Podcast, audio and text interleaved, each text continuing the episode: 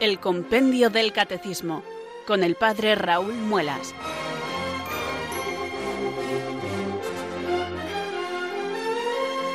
Muy buenas tardes, queridos oyentes de Radio María. Son las 4, las 3 en Canarias. Aquí comienza una nueva edición del programa El Compendio del Catecismo de la Iglesia Católica. Reciban desde Talavera de la Reina un saludo muy cordial del Padre Raúl Muelas, que un día más les habla desde estos micrófonos de Radio María, la radio de la Virgen, la fuerza de la esperanza. Sed todos bienvenidos.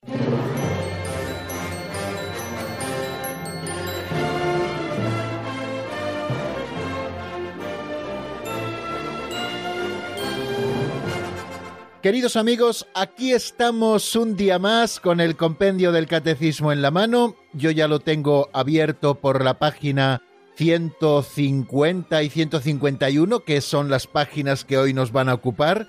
La 150, porque ahí comienza el número 430, que es el primero que repasaremos de los vistos en el día de ayer, y el número 431 al que ayer también nos asomábamos.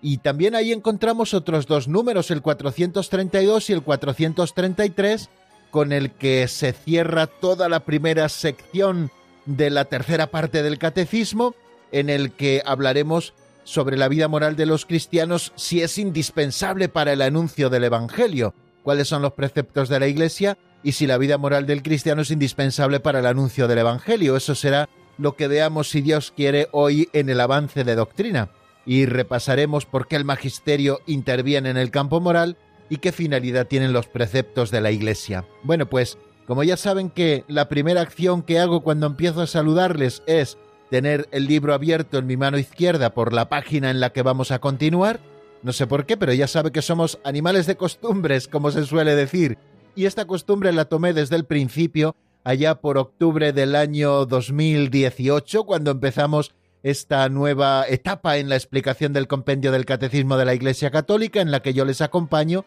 pues es curioso porque comencé a tener esta costumbre por los nervios quizá de comenzar el programa, pues tenía el libro en la mano izquierda abierto ya por la página en cuestión y bueno, pues lo sigo haciendo, lo sigo haciendo porque bueno, creo que nos da buen resultado y creo que ya nos va introduciendo también en los misterios a los que nos vamos a acercar.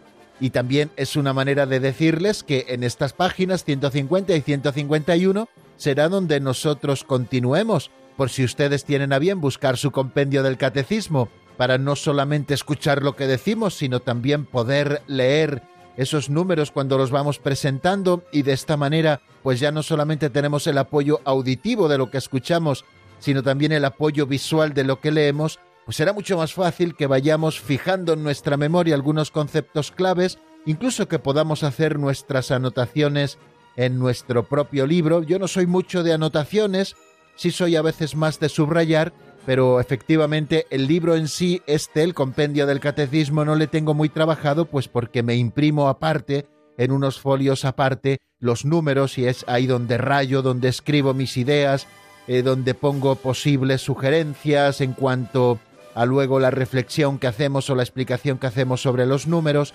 Bueno, el libro está ya muy usado, ya se queda abierto por donde nosotros le dejamos, a pesar de que tiene un papel fuerte, ya hemos superado también la mitad de las páginas, dense cuenta de que vamos por la 151 y el compendio en total tiene 251, pero ya en esas últimas del final tenemos que introducir el índice general, tenemos que introducir también el índice analítico, que también lleva eh, unas poquitas páginas.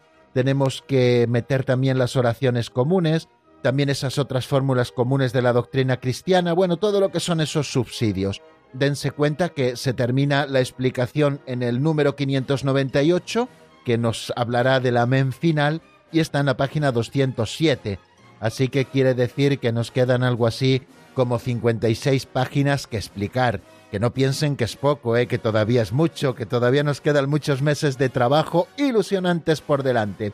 Bueno amigos, pues vamos a no entretenernos más en estos prolegómenos iniciales. Dense por saludados, dense por abrazados todos, con este abrazo radiofónico que no tiene peligro de contagios.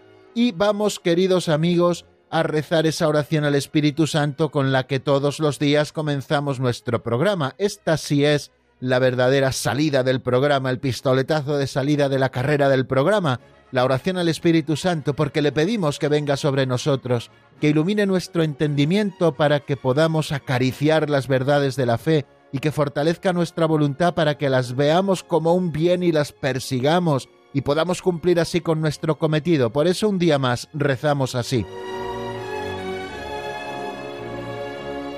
Ven Espíritu Santo, llena los corazones de tus fieles y enciende en ellos el fuego de tu amor.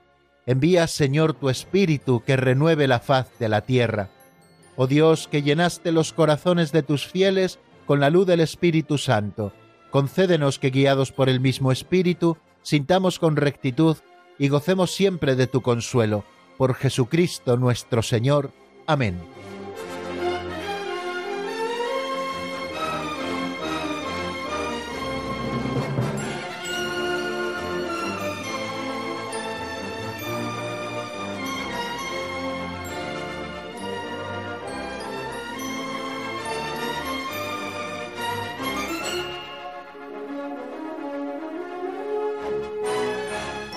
Continuamos, queridos amigos, en la sintonía de Radio María. Este programa se titula El Compendio del Catecismo de la Iglesia Católica. Les habla el padre Raúl Muelas, como todos los días laborables de lunes a viernes en esta franja horaria. Y vamos a abordar nuestro segundo momento, segundo momento del programa, que titulamos Pinceladas de Sabiduría. Tenemos un libro auxiliar que utilizamos también casi todos los días es un libro que nos regaló allá por los años 90 un sacerdote ya fallecido, don Justo López Melús, que contiene pequeñas historietas, cuentecillos, narraciones, fábulas, que dan pie a una reflexión sencilla que luego nosotros hacemos y ofrecemos para que vaya aterrizando esa doctrina que conocemos en cosas muy concretitas de la vida cristiana. Ya saben que la fe no solamente tenemos que entenderla, sino que la fe tenemos que vivirla de manera que aquel que profesa la fe no solo lo hace con los labios, sino también con el corazón, y esa fe transforma su vida de manera que la convierte en una vida moral, y esa vida moral unida a la Eucaristía se convierte en un sacrificio agradable a Dios, como estudiábamos precedentemente. Pues nosotros, amigos, utilizamos estas pinceladas que son también un pequeño asueto, eh, un pequeño aperitivo catequético para luego abordar con más gusto los números del compendio del catecismo. La pincelada de hoy, que escuchamos como siempre en la voz de Alberto, se titula El niño que quería ser televisor.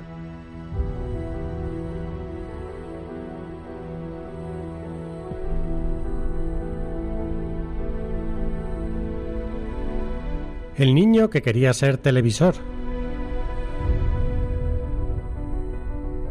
Un profesor pidió a sus niños que le explicasen qué animal o qué cosa querían ser y por qué.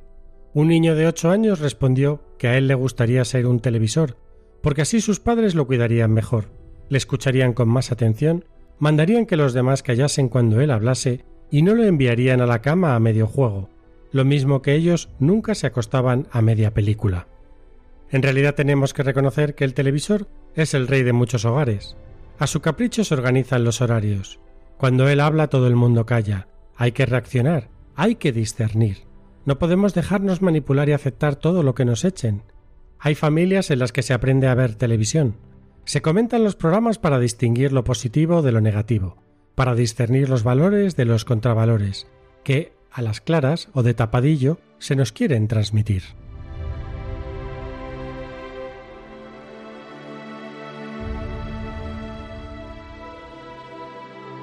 Ay madre, qué pincelada acabamos de escuchar, queridos oyentes, y cómo pone el dedo en la llaga de algo que es sumamente importante.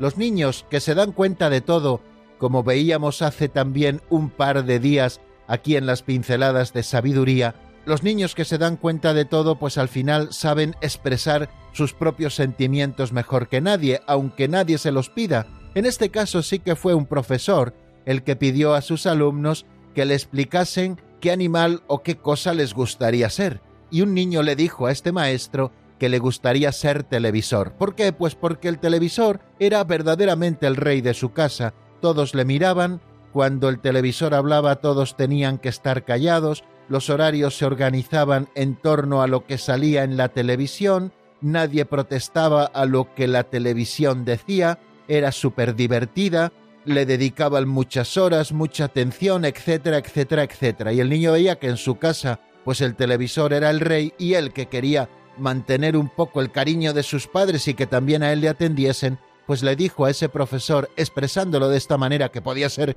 perfectamente verdad, que a él le gustaría ser un televisor. Bueno, pues yo creo que este ejemplo que hoy don Justo nos pone nos debe dar mucho que hablar. Dense cuenta que cuando don Justo publicó esta pincelada todavía no existían los teléfonos móviles, bueno, comenzaban a existir los teléfonos móviles, pero solo servían para llamar y para que te llamasen entonces creo que todavía no se podrían mandar ni mensajes de móvil, aquellos mensajes que costaban dinero. Bueno, pues eh, no existía la telefonía móvil, mucho menos los smartphones, Internet no estaba universalizado y por lo tanto pues el televisor era el único que se llevaba la atención en las casas. Ahora podríamos hablar del televisor que sigue siendo el rey en muchas casas y sigue siendo el que marca un poco los ritmos de todo y en otros casos ya también podríamos hablar de las redes sociales, esas que tenemos en nuestro bolsillo, en nuestro propio teléfono móvil, de los entretenimientos, de los juegos, de las cosas que encontramos en las tablets o en los teléfonos móviles. Bueno, pues ahora, eh, en definitiva, dedican tanto tiempo a estas cosas que al final muchos padres no pueden ni ocuparse de sus hijos. Y los hijos se dan cuenta, y los hijos acusan esta falta de atención hacia ellos. Es verdad que la vida de padres es una vida que lleva una entrega de 24 horas sobre 24 horas los 365 días del año. En caso de ser bisiesto, como el año en que estamos, pues 366 días. La vida de los padres, queridos oyentes, es de 24 horas todos los días del año. Es verdad que un padre y una madre que tienen un hijo, al final hipotecan su vida, pero lo hacen gozosamente porque fijaros que nuestra vida está hecha para la entrega. Sin embargo, por eso que decíamos ayer, de que nos convertimos en eternos adolescentes, muchas veces los padres o los que tenemos también a nuestro cargo eh, gente menuda, me refiero en la catequesis o en los colegios o lo que sea, pues al final no estamos dando la vida, sino que estamos viviéndola de una manera egoísta y buscamos siempre nuestro tiempo para nosotros mismos. Y nos molesta cuando aquel que ha de requerir todo nuestro tiempo y toda nuestra atención nos lo pide, porque me divierte mucho más lo que está saliendo en la tele, porque lo que aparece en el televisor llama mucho mi atención y quiero enterarme, porque al final la televisión está alentando a mis bajas pasiones y hay que tener mucha virtud para saberle dar al botón del mando a distancia del televisor para apagarlo. Y lo mismo que estoy diciendo del televisor, podríamos decir de los ordenadores, de las tablets, de los teléfonos móviles. Ojo, queridos amigos, sobre todo mensaje a los padres, pero también por ampliación a todos aquellos que tienen gente a su cargo. Ojo con estar todo el día colgado de la televisión. Ojo con no hacer caso y querer a los que tenemos al lado. ¿Qué es más interesante lo que te pueda decir tu marido o tu mujer? ¿Qué es mucho más importante lo que te pueda contar tu hijo a lo que te pueda contar un señor o una señora que están saliendo en la televisión y a los que no conoces de nada. Es más, que no sabes siquiera si te están diciendo la verdad o están tratando de adoctrinarte y colarte gato por liebre. Atiende a los de cerca, deja un ratito la televisión. Y luego otra cosa también que don Justo nos recomienda, que tenemos que ser mucho más selectivos y mucho más críticos con lo que sale en la televisión. La televisión la hemos escogido pues como un instrumento de entretenimiento y es verdad que tiene una dimensión de entretenimiento grande, pero la mayoría de la gente se sienta adelante, pone no sé qué canal y lo que le echen, lo que le echen eso ya se traga, ¿no? Pues no, tenemos que ser un poco más críticos. Yo creo que tendríamos que buscar primero la programación de lo que nos ofrecen las televisiones y después ver el programa que a mí me pueda interesar o que a mí me pueda enriquecer.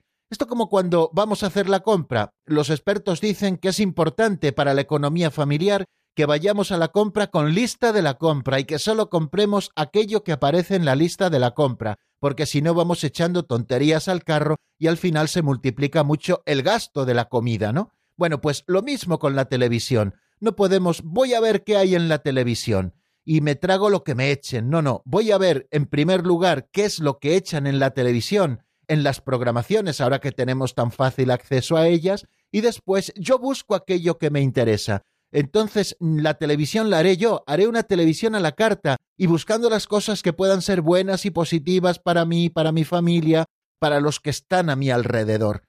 Yo siempre digo que una familia cristiana va mal cuando el lugar central del salón que ha de ocupar el Sagrado Corazón de Jesús entronizado, como hacían nuestras familias antiguamente y como se sigue haciendo también ahora, pues ese lugar central que debiera ocupar el Sagrado Corazón de Jesús en el salón lo está ocupando un televisor que está puesto muchísimas horas al día. Creo que tenemos que ser un poco más críticos, incluso prescindir de la televisión. Es verdad que no se le pueden poner puertas al campo y que necesitamos también de la televisión como un instrumento, no como un fin de nuestro propio tiempo. Es un instrumento que yo utilizo para seguir enriqueciéndome, no para pervertir mi corazón como tantas veces ocurre. Queridos amigos, ojo a la televisión, porque también a la hora de mirarla tenemos que cumplir los mandamientos de Dios. Y lo que les suelo decir a mis amigos, menos televisión y más Radio María.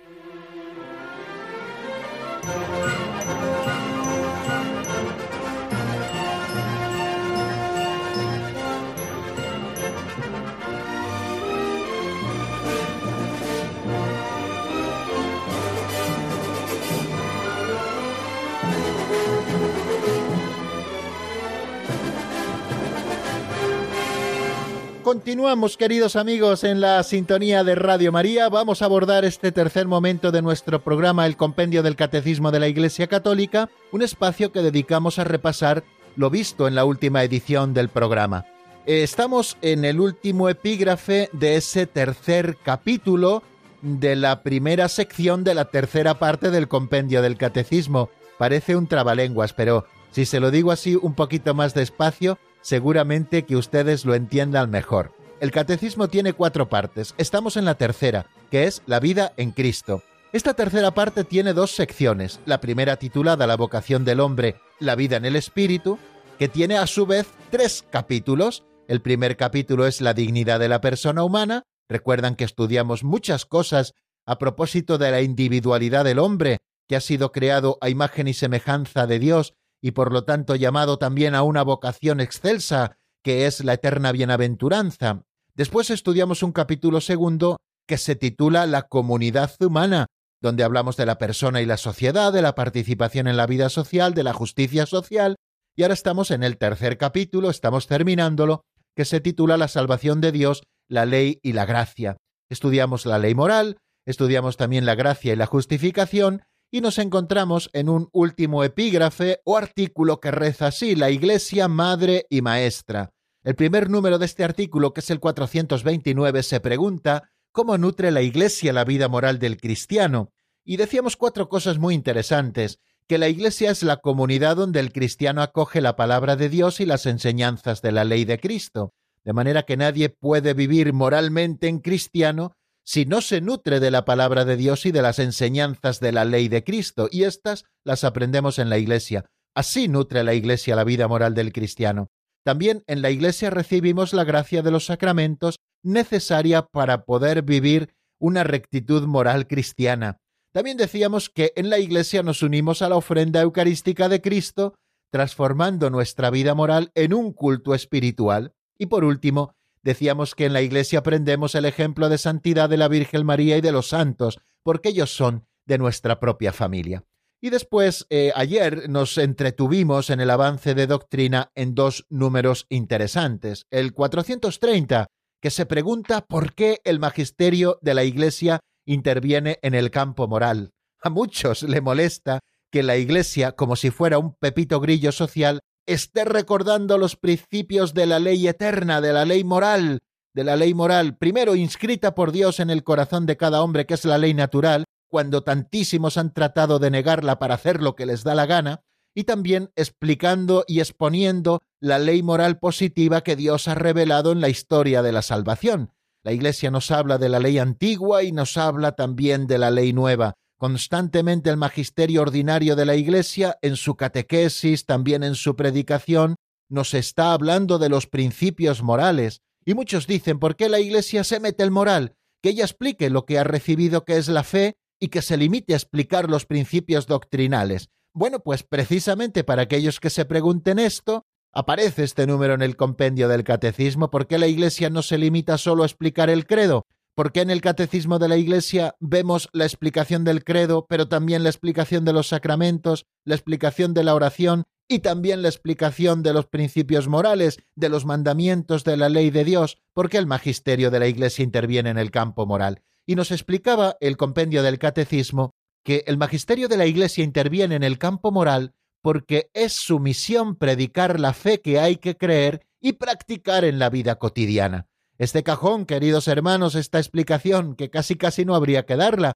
pero conviene que, que lo volvamos a recordar, ¿no? La Iglesia interviene en el campo moral porque es su misión. La misión de la Iglesia es predicar la fe. Y la fe no solamente hay que creerla a un nivel intelectual, sino que también hay que vivirla. Tenemos que practicar la fe que profesamos en nuestra vida cotidiana. Y eso es lo que constituye nuestro bien obrar eso es lo que constituye nuestro comportamiento moral cristiano, cuando esa fe que nosotros profesamos, que asimilamos, a las que prestamos nuestro asentimiento, se convierte en obediencia de la fe, de manera que nuestra vida consiste en buscar y hacer siempre la voluntad del Padre, que es con mucho lo mejor. Por eso la Iglesia, para guiarnos al cumplimiento de la voluntad del Padre, para iluminar también nuestra razón a veces oscurecida por el pecado, para llevarnos de la mano hacia nuestro fin, que es la salvación, por eso la Iglesia interviene en el campo moral. Y esta competencia, nos dice también el número 430, y es bien interesante, se extiende también a los preceptos específicos de la ley natural, porque su observancia es necesaria para la salvación. Decíamos que la ley natural, y estoy citando de memoria para ser un poquito más ágil, pues decíamos que la ley natural es esa ley inscrita en el corazón de cada hombre por Dios mismo, donde se encuentran los fundamentos de lo que está bien y de lo que está mal, de manera que el hombre, con su razón natural, pueda tener acceso al obrar verdadero, a lo que está bien y a lo que está mal. Esos son los principios de la ley natural. Pero como no siempre, ni es el caso de todos, tienen acceso a esos principios de la ley natural, especialmente por el pecado, o bien porque tengan afectada la razón, o bien por el pecado que ha oscurecido la razón y ha debilitado la voluntad, por eso, como nos decía San Agustín, Dios quiso escribir en tablas de piedra lo que previamente había escrito en el corazón del hombre, porque los hombres no sabían leer en su corazón y por lo tanto tenían que verlo reflejado en tablas de piedra. Por eso el Señor en el Sinaí nos entregó los diez mandamientos que manifiestan de una manera revelada positiva esos preceptos específicos de la ley natural. Cumplir la ley natural, que son los preceptos básicos sobre lo que está bien y lo que está mal, es necesario para la salvación. Por eso también la competencia de la Iglesia se extiende a estos preceptos específicos de la ley natural, porque su observancia, como nos dice ese número, es necesaria para la salvación. La Iglesia, que es columna y fundamento de la verdad, recibió de los apóstoles, es el número 17 de Lumen Gentium quien nos lo recuerda, este solemne mandato de Cristo de anunciar la verdad que nos salva. Por lo tanto, anunciar la verdad supone anunciar las verdades que Dios ha revelado y las cosas necesarias que van anejas a esas verdades para poder vivirlas. El Código de Derecho Canónico, en el canon 747, párrafo segundo, nos dice algo que es un principio que la Iglesia tiene muy en cuenta, y es que compete siempre y en todo lugar a la Iglesia proclamar los principios morales, incluso los referentes al orden social, así como dar su juicio sobre cualesquiera asuntos humanos en la medida en que lo exijan los derechos fundamentales de la persona humana o la salvación de las almas. Si la primera ley de la Iglesia es la salus animarum, es decir, la salvación de las almas, la Iglesia interviene de pleno derecho y siempre de manera competente en todos los asuntos que puedan afectar a la salvación del hombre, que es su deseo y también es su misión.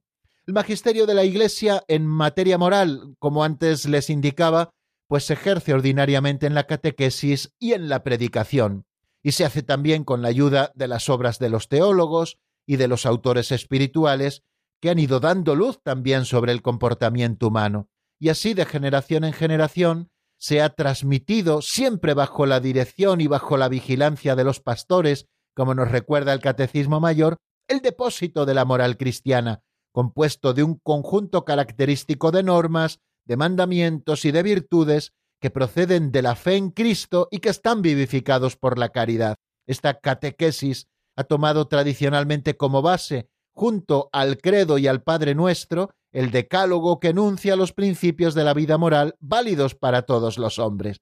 Ayer nos deteníamos un poquito más en estas cosas, queridos amigos. El magisterio ordinario y universal del Papa y de los obispos en comunión con él enseña a los fieles la verdad que han de creer, la caridad que han de practicar y la bienaventuranza que han de esperar. El grado supremo de la participación en la autoridad de Cristo está asegurado por el carisma de la infalibilidad, que se extiende también a todos los elementos de doctrina, comprendida la moral, sin los cuales las verdades salvíficas de la fe no pueden ser salvaguardadas, expuestas u observadas. Pues bien amigos, vamos a detenernos aquí, dijimos más cosas, por supuesto, a propósito de este número 430, porque el magisterio de la Iglesia interviene en el campo moral, y también nos estuvimos centrando en el número 431 que se pregunta qué finalidad tienen los preceptos de la Iglesia. Bueno, pues contesta el compendio a esa pregunta con una expresión muy escueta, por eso calificamos a este número de paso hacia el número siguiente que comenzaremos a estudiar, diciendo lo siguiente, los preceptos de la Iglesia tienen por finalidad garantizar que los fieles cumplan con lo mínimo indispensable en relación al espíritu de oración, a la vida sacramental, al esfuerzo moral y al crecimiento en el amor a Dios y al prójimo. Si nosotros nos detenemos un poco a examinar, como lo vamos a hacer dentro de un momento, los preceptos de la Iglesia, casi casi si fuéramos buenos cristianos diríamos que huelga que existan, porque los cumplimos de por sí. Es como si la legislación civil tuviera que sacar una ley según la cual todos los buenos hijos el día del cumpleaños de sus padres tendrían que visitarles o llamarles por teléfono, tener un detalle con ellos. Bueno, se supone que si somos buenos hijos, el día del cumpleaños, y no solo el día del cumpleaños, pues pero sobre todo el día del cumpleaños felicitaremos a nuestros padres y diríamos, bueno, ¿qué sentido tiene una ley? Pues porque la ley sabe de la universalidad de los casos y también de la debilidad humana y pone un precepto positivo, imaginaros, para que todos los hijos lo cumplan. Eso ocurre con el oír misa entera todos los domingos y fiestas de guardar. Así es como se expresaba antiguamente. O sea que los preceptos de la Iglesia, que son pocos, ¿eh? que en realidad son pocos, lo que tienen es por finalidad el garantizar que los fieles cumplan con lo mínimo indispensable. En relación al espíritu de oración, tenemos que rezar, tenemos que tener espíritu de oración. Al menos los preceptos de la Santa Madre Iglesia nos marcan un mínimo en cuanto a la oración y también en cuanto a la vida sacramental, cuando tenemos que ir a misa, en cuando tenemos que confesar, etcétera, etcétera, y también en el esfuerzo moral y también en el crecimiento en el amor a Dios y al prójimo. Estos son los mandamientos de la Iglesia, queridos amigos, que tienen esa finalidad y que vamos a estudiar a continuación, pero antes de abordarlos vamos a detenernos un momentito en nuestra palabra y vamos a escuchar un tema musical, en este caso de Irene Coronado, titulado Nueva Luz. Esta canción está sacada de un álbum titulado como la canción Nueva Luz. Lo escuchamos y enseguida estamos nuevamente juntos.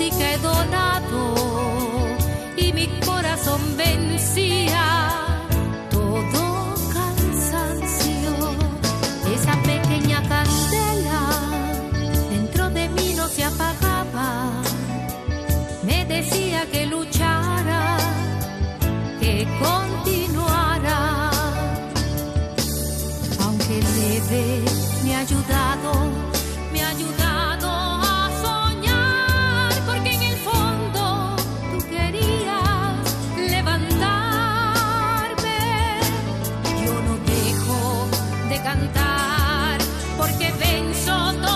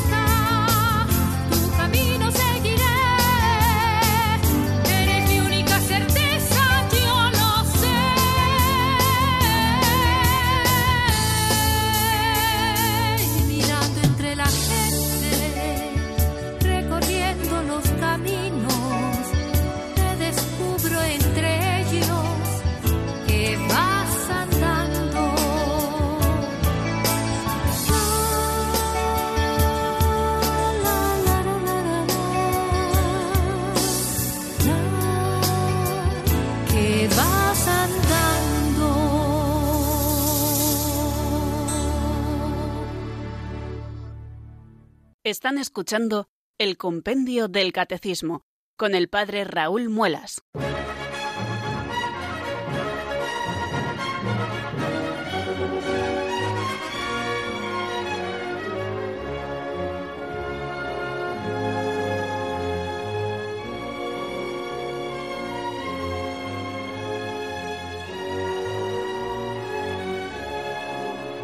Continuamos, queridos oyentes, en el compendio del Catecismo de la Iglesia Católica. Como les decía, esta locución les habla el Padre Raúl Muelas y lo hace desde Talavera de la Reina, que es mi lugar de residencia, y desde donde les acompaño todos los días laborables en esta franja horaria, de 4 a 5 en la península, de 3 a 4 en Canarias. Estamos en un programa que se titula, por si acaso se ha incorporado alguien a nuestra sintonía y es la primera vez que nos escucha, se titula Compendio del Catecismo de la Iglesia Católica y lo que hacemos en este tiempo es una catequesis muy sencilla, teniendo como base eh, estos números del Compendio del Catecismo de la Iglesia Católica que vamos estudiando consecutivamente, uno detrás de otro.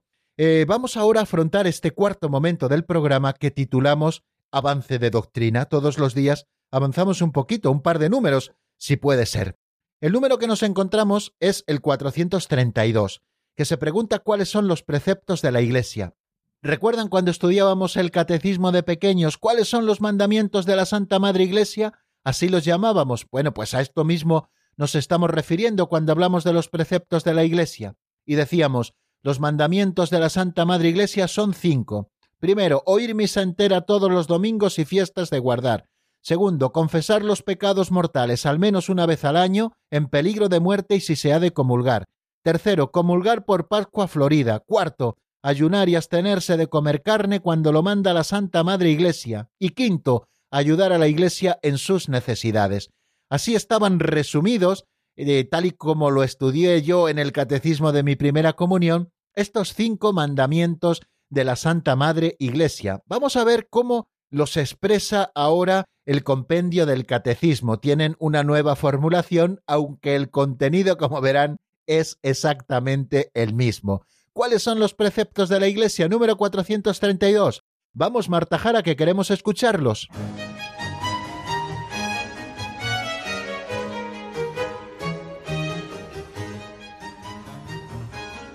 Número 432. ¿Cuáles son los preceptos de la Iglesia? Los preceptos de la Iglesia son cinco. 1.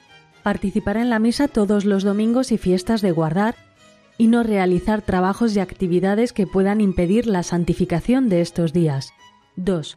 Confesar los propios pecados mediante el sacramento de la reconciliación al menos una vez al año. 3. Recibir el sacramento de la Eucaristía al menos en Pascua. 4.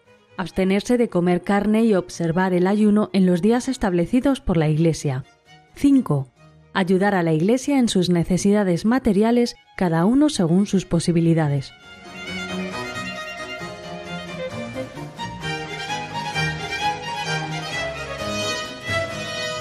Como ven, primero se les he anunciado como yo me les aprendí para la primera comunión y después, tal y como los expresa ahora, quizá de una manera técnicamente más precisa, el compendio del Catecismo de la Iglesia Católica. Los preceptos de la Iglesia son cinco, nos ha dicho Marta Jara leyéndonos el número 432. Primero, participar en la misa todos los domingos y fiestas de guardar, y no realizar trabajos y actividades que puedan impedir la santificación de estos días.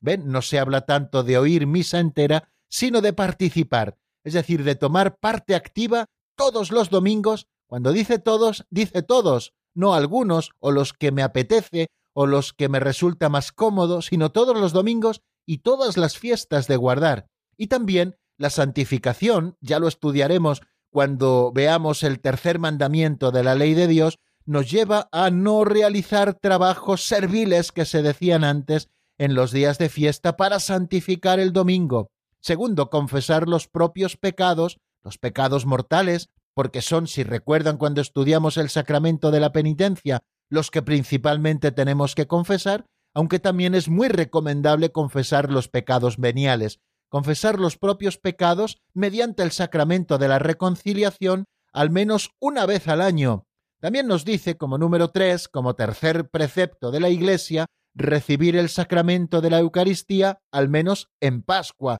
El tiempo pascual es un tiempo especialmente importante y de encuentro con el resucitado, y nos pide la Iglesia que al menos en la Pascua Florida, como se expresaba antes, nos acerquemos al sacramento de la Eucaristía. Como ven, este tercer mandamiento tiene que ver con el segundo. Para poder recibir la Eucaristía bien preparados y libres de todo pecado, tenemos que confesar los propios pecados.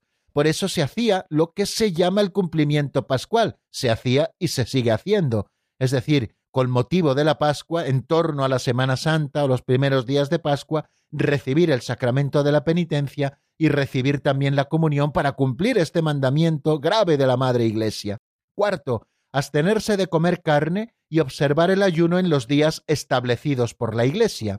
Y quinto, ayudar a la Iglesia en sus necesidades materiales, cada uno según sus posibilidades. Como ven, están muy bien expresados y el contenido no necesita mucha explicación.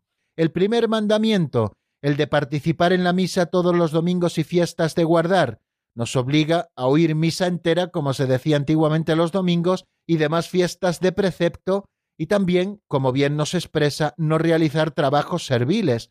¿Qué es lo que exige? Pues nos exige a los bautizados que santifiquemos el día en el cual se conmemora la resurrección del Señor y las fiestas litúrgicas principales en honor de los misterios del Señor, de la Santísima Virgen María y de los santos. En primer lugar, participando en la celebración eucarística en la que se congrega la comunidad cristiana y también descansando de aquellos trabajos y ocupaciones que puedan impedir la santificación de esos días. Es mucho, queridos amigos, lo que podíamos decir y muchos días lo que podíamos hablar de este primer precepto. Pero válganos recordar, queridos amigos, los domingos creo que están muy bien identificados, todas las semanas tenemos uno, es la Pascua semanal, el día de la resurrección del Señor, día en que los cristianos tenemos obligación, bajo pecado grave, de acudir a la misa y tomar parte activa en ella. ¿Qué quiere decir tomar parte activa? Pues ir, estar presente físicamente donde se está celebrando la Santa Misa, y no solamente tener una presencia física, sino prestar nuestra atención a lo que se está celebrando, tanto a la liturgia de la palabra como a la liturgia eucarística, y procurar estar bien preparados interiormente, sin conciencia de pecado grave, para incluso tener esa participación completa que es mediante la recepción de la comunión. ¿Y cuáles son los días de precepto? Creo que ya en algún momento los recordábamos. Pues los días de precepto eh, son los siguientes. El día 1 de enero, que es Santa María Madre de Dios, el día 6 de enero, que es la fiesta de la Epifanía del Señor, el día 15 de marzo, que es la solemnidad de San José, esposo de la Virgen María, el día 25 de julio, que es el patrono de España, Santiago Apóstol, también el día 15 de agosto, el día que celebramos lo que popularmente se conoce como la Virgen de Agosto, o sea, la Asunción de la Virgen María a los cielos, el día 1 de noviembre, que es la solemnidad de todos los santos, el día 8 de diciembre, la Inmaculada Concepción de la Santísima Virgen María, y el día 25 de diciembre, que es la Natividad del Señor. Bueno, pues estos son los días que en España están grabados como fiestas de precepto en las que nosotros tenemos que acudir a misa. ¿Y qué podemos decir también, queridos amigos, a propósito de abstenernos de los trabajos para poder santificar la jornada? Bueno, lo que quiere expresarnos exactamente este mandamiento de la Santa Madre Iglesia es que el domingo está hecho para la santificación de ese día tan especial en que Cristo ha resucitado y por lo tanto no podemos hacer las actividades de los demás días. Es decir, tenemos que abstenernos siempre y cuando sea posible. Dense cuenta que aquellos que tienen que prestar un servicio público a la sociedad, pues no pueden abstenerse de su trabajo, o a veces si surge un trabajo que es inevitable el tener que hacerlo, pues a lo mejor hay que hacerlo y compaginarlo con ir a misa el domingo, pero lo que se quiere es que se descanse y que se descanse cristianamente, conviviendo con la familia, buscando otras ocupaciones de formación también espiritual, visitando a los enfermos, cumpliendo otras obras de misericordia. Esa es la santificación del domingo. Seis días tenemos para trabajar, queridos amigos. Descansemos el día séptimo, el día del Señor. Repito, siempre y cuando sea posible, porque si un médico tiene guardia ese día, pues evidentemente no puede santificar el domingo absteniéndose del trabajo, porque tiene que cumplir con su obligación de servicio público, ¿no? Pero el hecho de que, mira, pues soy labrador y me voy a arar el domingo, pues porque me apetece y así me quito un poco de trabajo para la semana que viene, pues evidentemente no está cumpliendo con la santificación del domingo. Hablo del labrador porque es un ejemplo así como muy clásico, pero lo mismo podríamos decir del abogado o lo mismo podríamos decir de cualquier otra profesión que pudiéndose y debiéndose abstener de ella, no se abstiene, sino que adelanta trabajo y no dedica el domingo a las cosas de Dios, a la atención de la iglesia doméstica que es la propia familia, a la visita a los enfermos o a practicar otras obras de misericordia, etcétera, etcétera. ¿A qué nos obliga el segundo de los preceptos? Pues a confesar los pecados mortales al menos una vez al año. También decíamos antes, en peligro de muerte, también hay obligación de confesar los pecados mortales frente a ese trance de la muerte. Tenemos que reconciliarnos con Dios para alcanzar la bienaventuranza eterna, y también si se ha de comulgar y no se está en gracia de Dios. El tercer mandamiento, recibir el sacramento de la Eucaristía al menos en Pascua. Es un mandamiento muy antiguo en la Iglesia que nos marca un mínimo, queridos oyentes, al menos recibir la Eucaristía una vez al año. Claro que esto es poco. La Iglesia nos recomienda, nos recomienda, ojo, solo nos manda comulgar una vez al año, pero nos recomienda hacerlo, si es posible, cuando participemos en la Santa Misa, siempre y cuando tengamos las debidas disposiciones. Y recuerden que la primera de ellas es no tener conciencia de pecado grave, la segunda desear hacerlo, la tercera haber guardado el ayuno eucarístico, etcétera, etcétera. Ya estuvimos hablando de ello. El cuarto mandamiento, que no está abolido, queridos amigos, sino que sigue estando vigente y tiene más importancia de lo que pensamos, nos habla de abstenernos de comer carne y observar el ayuno en los días establecidos por la Iglesia. ¿Cuándo debemos abstenernos de comer carne? Pues especialmente los viernes de cuaresma, pero también todos los viernes del año. Lo que ocurre es que los demás viernes del año que no son de cuaresma, podemos suplir la abstinencia de comer carne por otra obra de caridad o de piedad, pero en los viernes de cuaresma no puede ser suplida la abstinencia de comer carne y debemos abstenernos de comer carne. Siempre está el típico que dice, bueno, pero si no como carne, pero como marisco, bueno, evidentemente, queridos amigos, pues si comes marisco, estás cumpliendo la literalidad de este precepto, pero no estás cumpliendo su espíritu, que lo que trata es que vivamos de manera austera. Pero de lo que se nos pide es abstenernos de carne, y también es importante que nosotros sepamos hacer este sacrificio conjunto de toda la Iglesia todos los viernes de Cuaresma, ¿no? Abstenernos de comer carne. Bueno, si a mí la carne no me gusta, bueno, pues abstente de comer carne y da gracias a Dios porque no te gusta, ¿no? Pero es un modo también de afianzar ese sentido de obediencia a lo que la Iglesia nos manda, de vivir en comunión con otros hermanos también en la penitencia pública y en esa ascesis necesaria para ir dominando nuestros propios instintos, lo mismo que la ley del ayuno, ha quedado reducida a su mínima expresión. Fijaros que solo la Iglesia nos pide ayunar dos días al año, el miércoles de ceniza y el Viernes Santo. Y esta ley del ayuno obliga a los que han cumplido 18 años hasta que uno cumple los 59. Una vez cumplidos los 59 ya no obliga esta norma del ayuno, aunque es recomendable seguir haciéndolo. Y la ley de la abstinencia obliga desde los 14 años hasta que uno termina su vida y se va con el Señor al cielo. Bueno, pues son importantes estos gestos de penitencia pública y comunitaria en la Iglesia, la abstinencia de comer carne y observar también el ayuno los días establecidos, que son el miércoles de ceniza y el viernes santo. Y el quinto de los mandamientos es ayudar a la Iglesia en sus necesidades materiales, cada uno según sus posibilidades. Claro, faltaría más. Tenemos que ayudar a la Iglesia. Y este mandamiento enuncia que los fieles estamos obligados a ayudar, cada uno según su posibilidad, a las necesidades materiales de la propia Iglesia. Tenemos que sostener nuestra propia iglesia, queridos amigos, y sostenerla también con nuestros donativos. Y esto creo que también tenemos que revisarlo.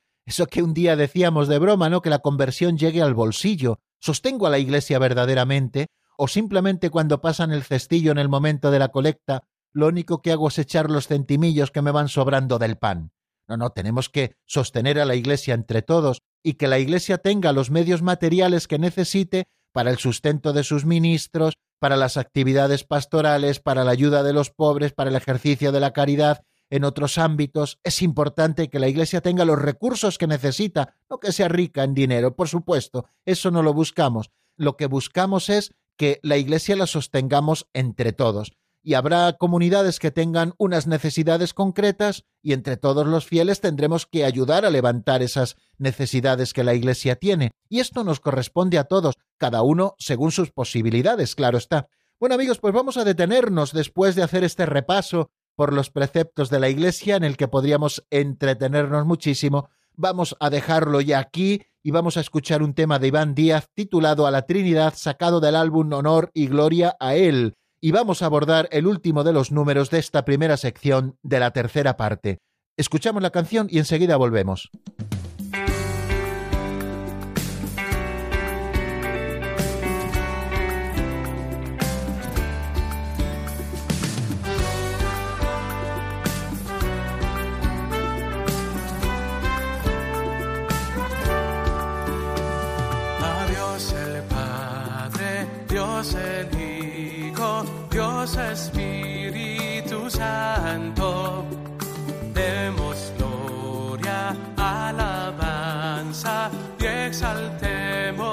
Por siempre.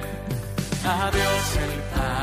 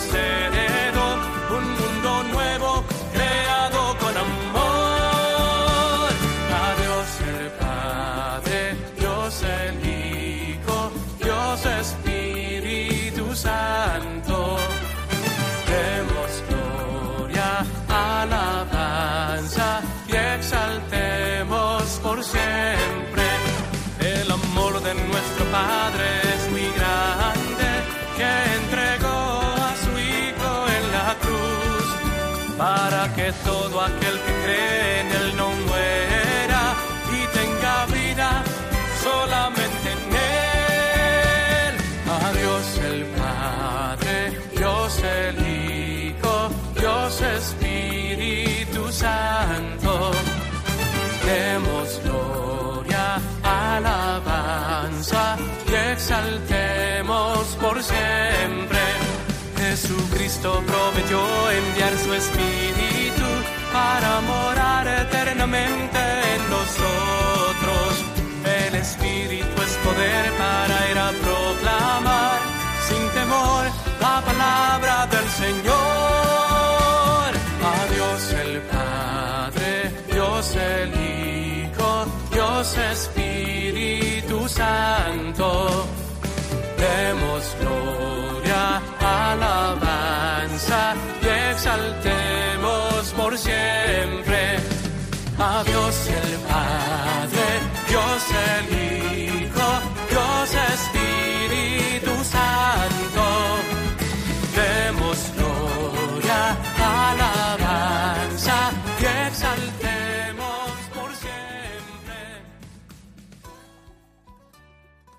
Están escuchando el Compendio del Catecismo con el Padre Raúl Muelas.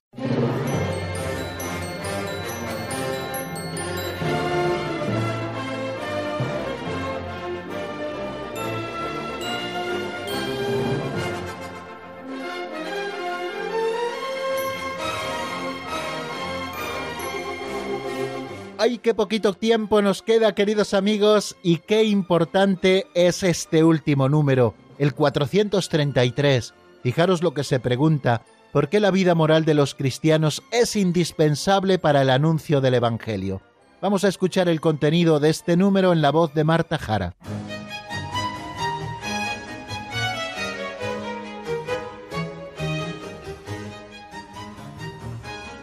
Número 433 ¿Por qué la vida moral de los cristianos es indispensable para el anuncio del Evangelio? La vida moral de los cristianos es indispensable para el anuncio del Evangelio porque conformando su vida con la del Señor Jesús, los fieles atraen a los hombres a la fe en el verdadero Dios, edifican la Iglesia, impregnan el mundo con el espíritu del Evangelio y apresuran la venida del reino de Dios.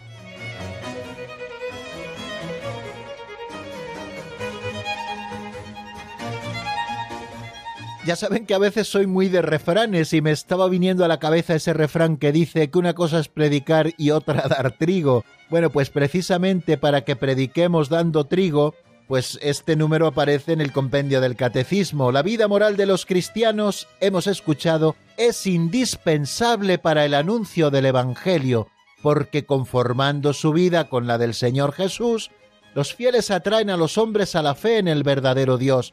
El ejemplo arrastra, recuerdan queridos amigos, esta expresión la utilizamos hace pocos días. Atraemos a los hombres a la fe en el verdadero Dios, estamos edificando la iglesia y estamos impregnando el mundo con el espíritu del Evangelio y apresurando la venida del reino de Dios. Bueno, pues estas son las cosas que nos dice, queridos oyentes, el número 433. ¿Por qué es indispensable que todos los fieles, todos los bautizados, para poder cumplir, queridos amigos, la misión que Cristo encomendó a la Iglesia, llevemos una vida moral recta, cristianamente hablando, ¿Por la vida moral de los cristianos es indispensable para el anuncio del Evangelio? Porque ese anuncio que estamos haciendo ha de ser creíble, queridos amigos, y es verdad que la dignidad del ministro no hace que el sacramento sea válido o inválido, por supuesto. Juan bautiza, Cristo bautiza, Pedro bautiza, Cristo bautiza, Judas bautiza, Cristo bautiza, por supuesto, pero es verdad que la santidad de vida del ministro ayuda mucho al fervor del fiel que está recibiendo los sacramentos y aquel fiel que recibe de un ministro santo los sacramentos que tiene esa dicha, pues también tendrá muchas más ayudas para su crecimiento espiritual, aunque el sacramento sea el mismo y la presencia del Señor sea la misma. Y esto podemos decirlo también, queridos amigos, de toda la vida moral de los cristianos, que es indispensable para el anuncio del Evangelio para que el mensaje del Evangelio, el mensaje de la verdad sea creíble, tenemos que llevar una vida conforme a la fe que profesamos. Porque si lo hacemos así, estaremos atrayendo a otros hombres a la fe en el verdadero Dios. Cuánto arrastra el buen ejemplo, queridos amigos, y todos podemos dar testimonio de esto, cuando nos hemos encontrado a una persona que vive de manera generosa y entregada al Evangelio, que aspira a la vida de la santidad, que intenta crecer cada día en intimidad con el Señor, cómo nos arrastra su ejemplo para ser nosotros mejores, para ser nosotros de Cristo, cómo también la vida moral del cristiano está edificando la Iglesia. Fijaros que al final de lo que se trata es de que la Iglesia se extienda de oriente a occidente, de que se vaya edificando en el mundo entero, y una vida moral recta edifica la Iglesia y también impregna el mundo con ese espíritu del Evangelio y apresura la venida del reino de Dios. Decía el Papa Pío XII, y creo que citaba esta expresión hace unos días, que tenemos que transformar este mundo de selvático en humano y de humano en cristiano. Y esto solamente es posible si nosotros vivimos de manera exquisita los preceptos morales del Evangelio, que son indispensables para que el anuncio llegue con claridad a los corazones de todos los hombres.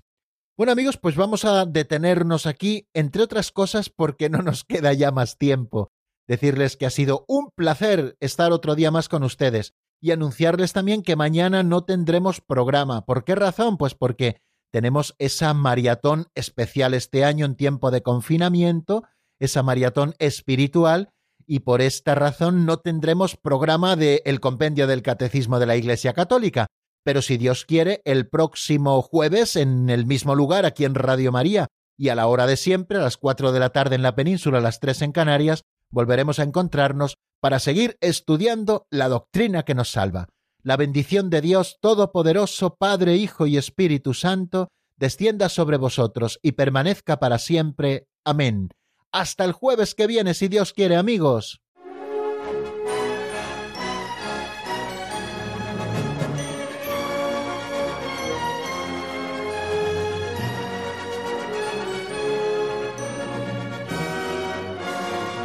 El Compendio del Catecismo con el Padre Raúl Muelas.